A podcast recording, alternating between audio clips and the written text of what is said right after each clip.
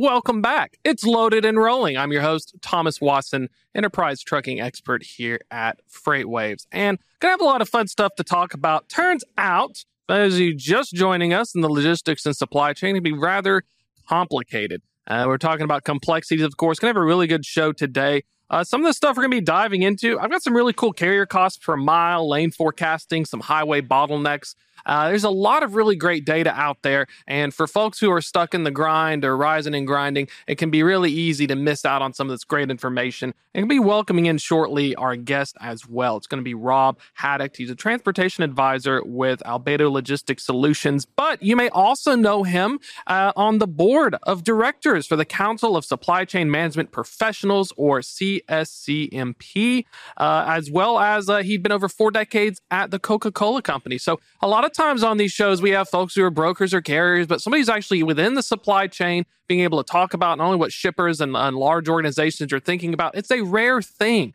So super excited. Let's let's dive right in. Let's welcome in Rob. Rob, pleasure to have you on. It's such a such a great opportunity to have a conversation. I wish we had more than 26 minutes. but We'll do the best we can. Uh, for folks unaware, tell us a little bit about yourself and uh, uh, and some of your experience. Uh, Thomas, thanks for letting me on the show. Like you mentioned already, four decades in supply chain. Half of it was more so uh, on the manufacturing and the art of supply planning and demand planning. And then the other half was associated with warehousing and transportation, the logistics part of uh, the supply chain. So after 40 years stepping away, uh, but when you're integrated into uh, the supply chain as much as you are, it's hard to just walk away. Uh, so uh, as I'm in my call it second career or afterlife from departing uh, Coke, who is one of you know is the best beverage uh, provider on the globe, is like let's let's see what other shippers might need some help along the way, because uh, I think as an industry we can be much better than we are today. And I always joke about you know we pontificate a lot about what could be. Um, can we turn any of that pontification into practice and actually you know move the needle a bit? That's what I can hope for as well. They pay me to pontificate. I can only hope that it becomes a little more useful for practical things. And uh, we're going to hit at the bottom here art of logistics, you know, C suites, understanding complexity. I've seen it a lot of times where sometimes, even in truckload carriers, once you get past like a director level into the VPs, it's real easy to get disconnected and not uh, have a pulse on it. For, for your experiences as well uh, in, in being out there uh, in the industry, well, is that a something that's just kind of across the board? Is that just a challenge everywhere trying to explain how uh, big a deal this is? It is. I've I've talked to many who uh, are in my shoes right now. You know, they spent a lot of time in the industry, and uh, now they're they're in their second life, second career, and you know we kind of commiserate that the the art of logistics is something that I don't think everybody needs to really understand, but I think they they understand now the relevance of logistics uh, post pandemic and what can happen if your logistics flywheel is not um, not well balanced. You, I think everybody gets sales and marketing. It's it's helping consumers, you know, make choices about what to produce or what to what to buy from the shelf. Manufacturing is pretty straightforward. You're converting stuff from raw materials into a finished good. Uh, so a lot of a lot is known about how that works. But the, the art of getting materials to the front of production lines and then getting it from the back of the production line through a warehouse onto a truck into a a retailer or wholesaler's warehouse and then out to the shelf for the consumers to buy. That's that's a lot of magic that um, we're focused on, and we realize that we're not as efficient as we'd like to be. Um, but when sometimes you are trying to figure out, well, how can I be better? Uh, there's a lot of solutions out there in the marketplace. Although you might be going up against others who have other financial needs within your organization.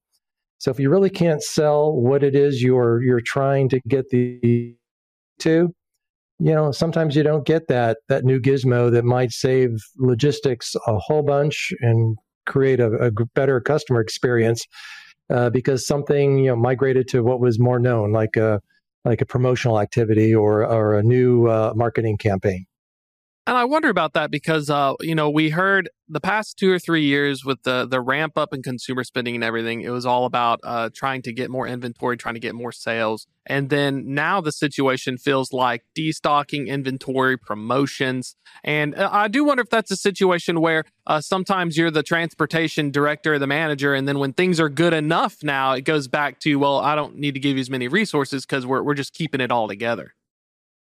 I, I think you're you're correct, Thomas. When uh, when things were really challenging for the logistics group, and there was a lot of you know presence in the news, everybody was really trying to do what they could to provide a, a better customer experience while trying to maintain costs.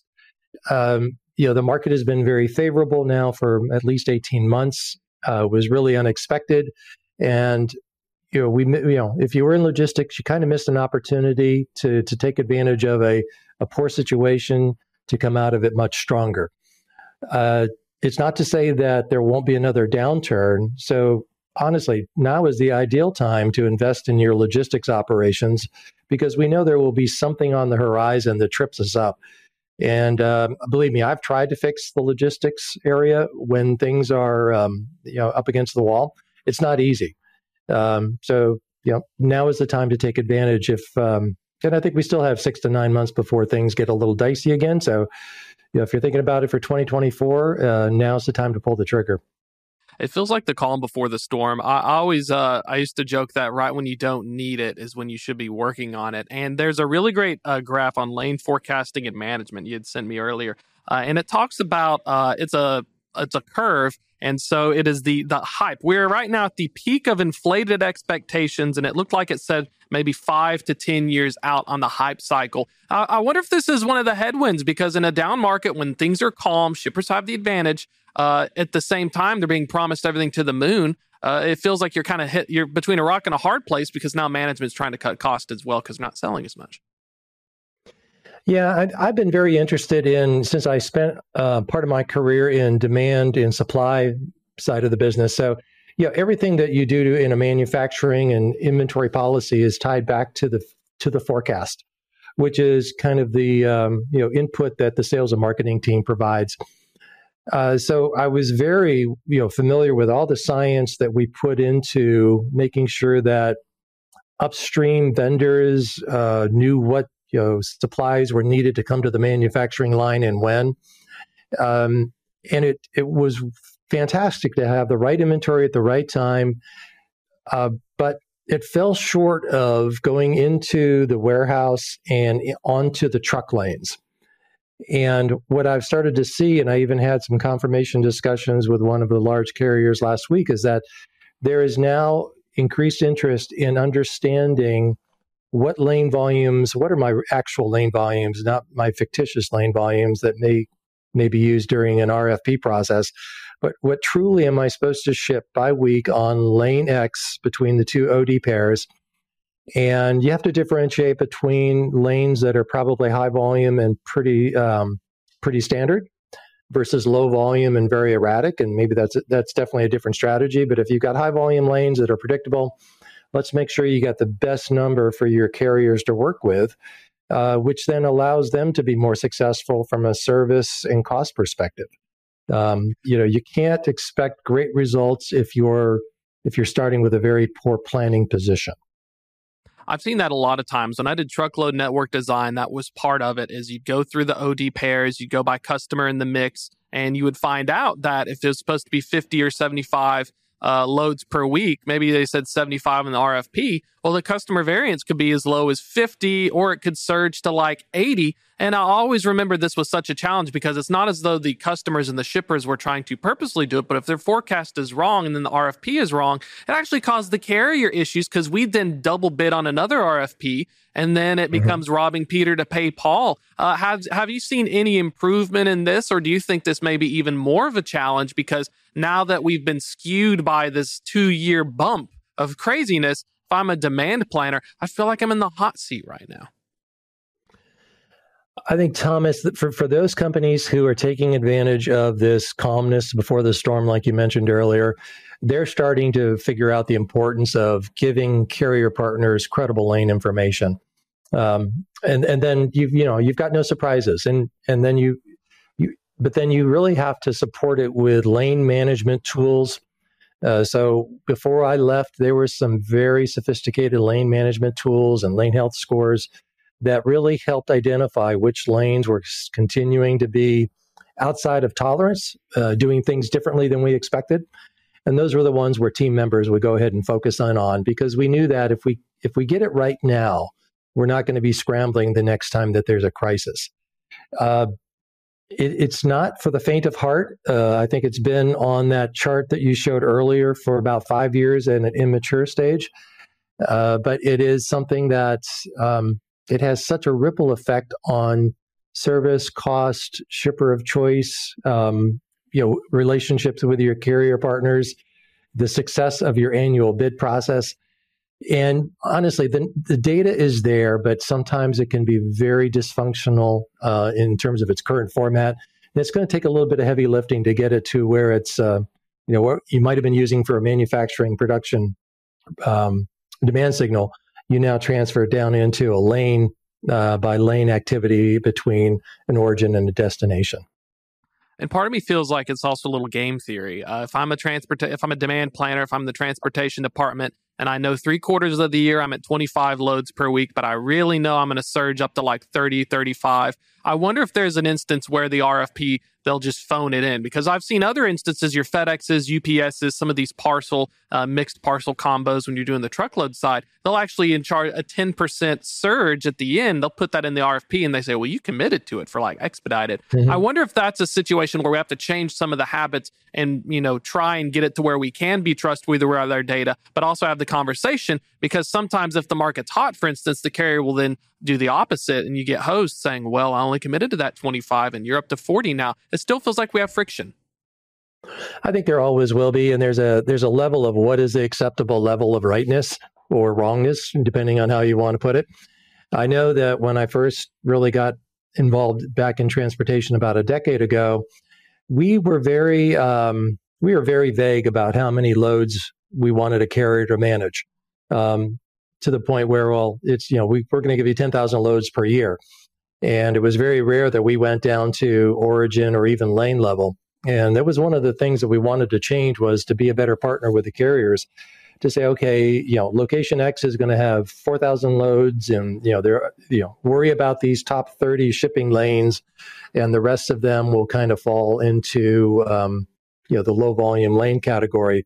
So, you know, it's not, it's not unsurmountable in terms of getting some intelligence. You just got to focus on the big lanes, start working your way down and and see what the results are and see, you know, you'll see it subtly over time. You'll see prices when you go through your bid process are not incorporating some type of an inefficiency factor or unknown factor uh, because the carriers i think build that in today they know that some of that rfp has got some noise in it and they don't want to be left hanging the bag. So you might have a, a rate that's 15, 20% higher than maybe what the market's saying just because the carrier has to you know guard themselves against some of these anomalies.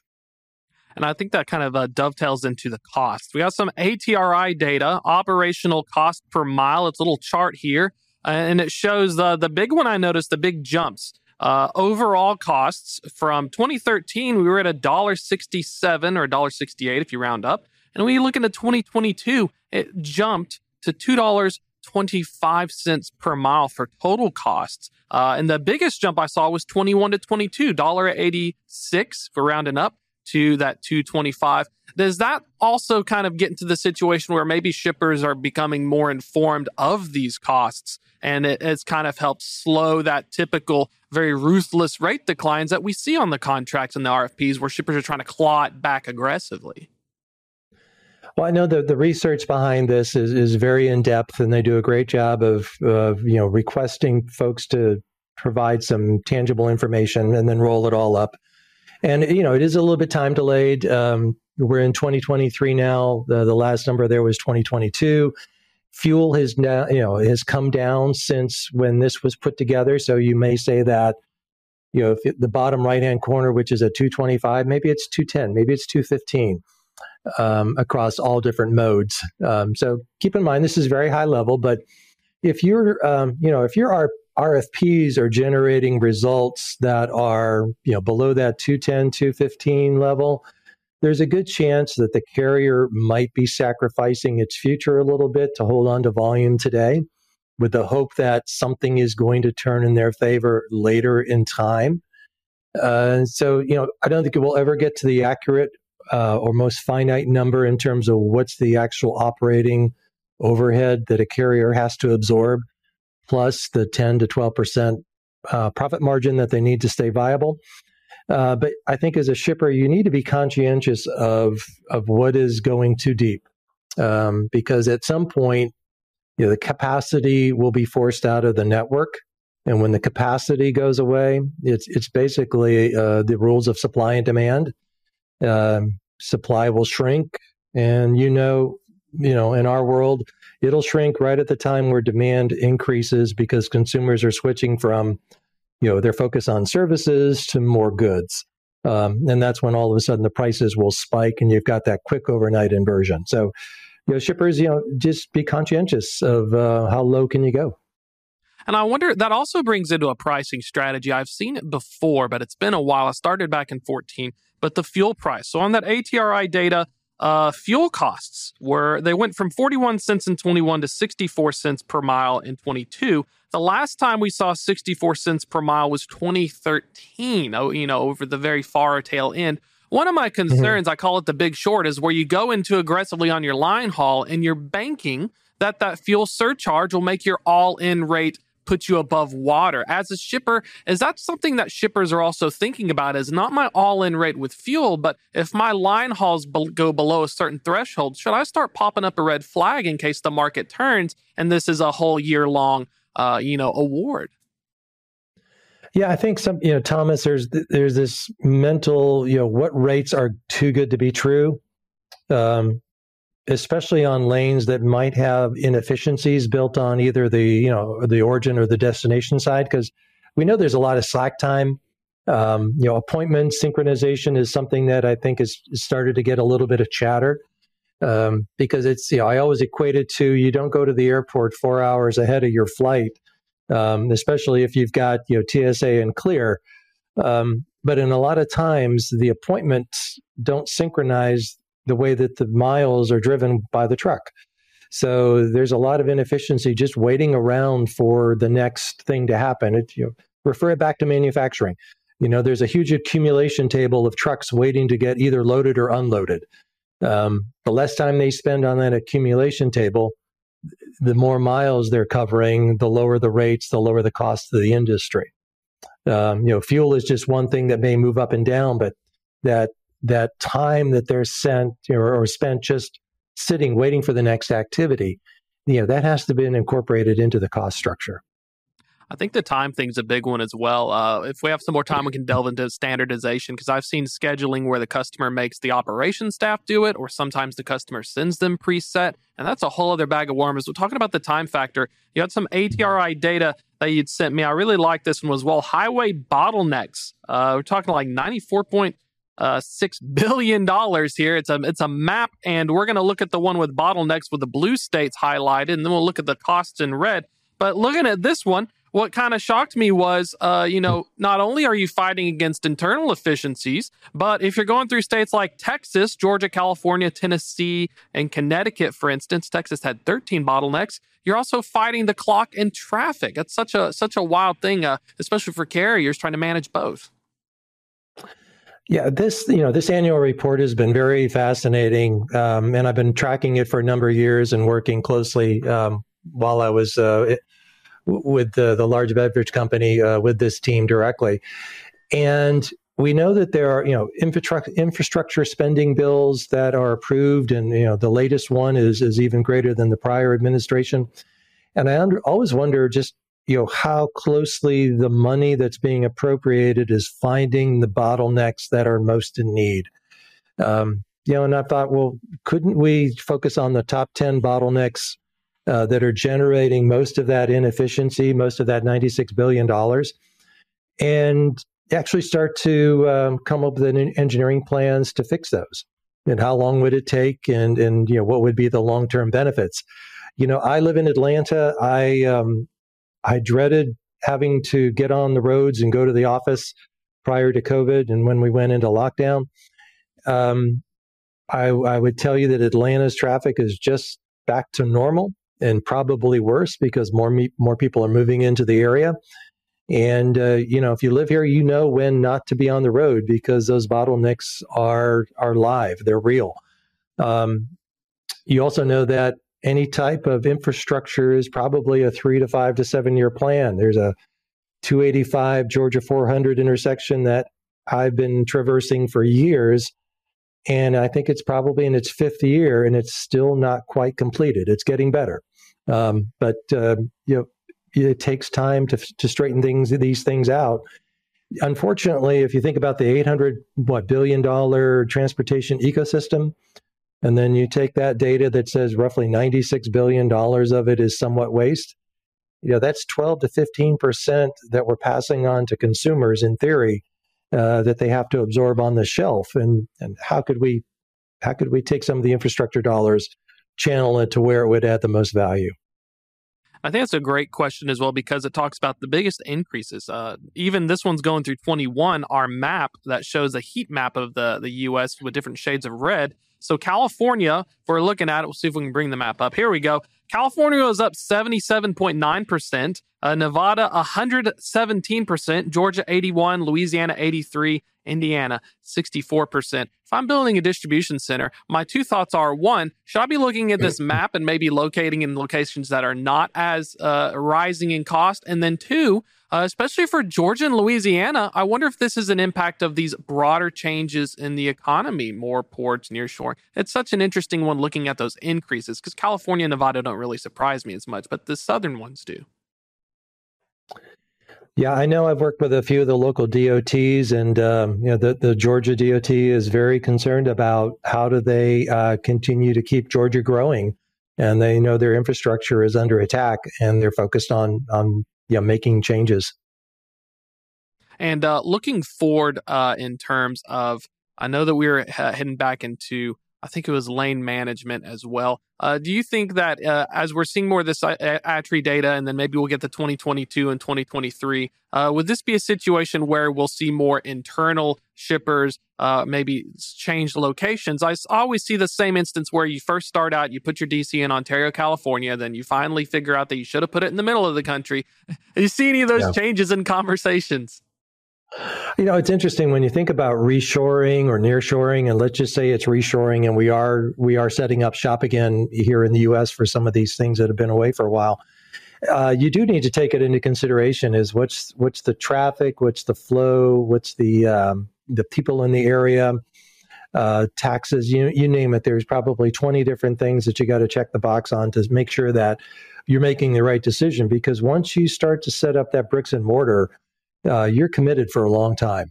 Um, and I know that um, you know new distribution center that uh, the organization put down in South Georgia um, replaced an old one, and it helped consolidate. Um, you know that South Georgia area was optimal. It was easy to get around. There was a good labor pool. Uh, so you know those are the things that as reshoring, nearshoring reoccurs, uh, all of them come into play because you're making a 50 or 100 year decision. We got about a minute and a half left here. Thoughts for 2024, yeah. looking as an outlook, what are some of the biggest topics and trends that you personally are keeping an eye on or folks should uh, know about as we're transitioning from this down cycle? Well, I've always been, you know, I, I ever since I started my career, which was way back 40 years ago in a warehouse, and I was waiting for drivers after, you know, the facility shut down to to you know get them in and get them on their way so they didn't have to spend a night you know sitting outside of our our uh, security gates or our our welcome centers. I like to rephrase our security gates as welcome centers for drivers. Um, but you know, the the biggest thing is that I I'm worried about when you know when might the industry flip again. Um, how well will what is our resiliency readiness when that does happen? Uh, I continue to advocate that you know being a shipper of choice is a good thing, and you know it's really you break it down to a couple things. One, when you're thinking about the driver, you're conscientious about about their time, and you're getting them in and out, and you're treating them with a smile when they show up.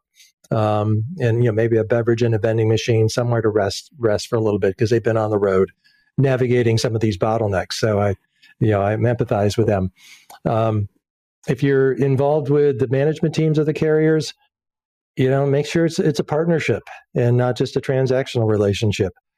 Um, at some point, like I mentioned, and I think we all know, the market will go through another another flip, and you'd like to see more shippers ready and uh, and you know willing to work with their carrier partners to get freight moving, um, because you know we want to be on time, we want to be at the right cost. Um, when we fail on service, shelves do not have product or when the cost goes up, eventually it may have to be passed on to the consumer.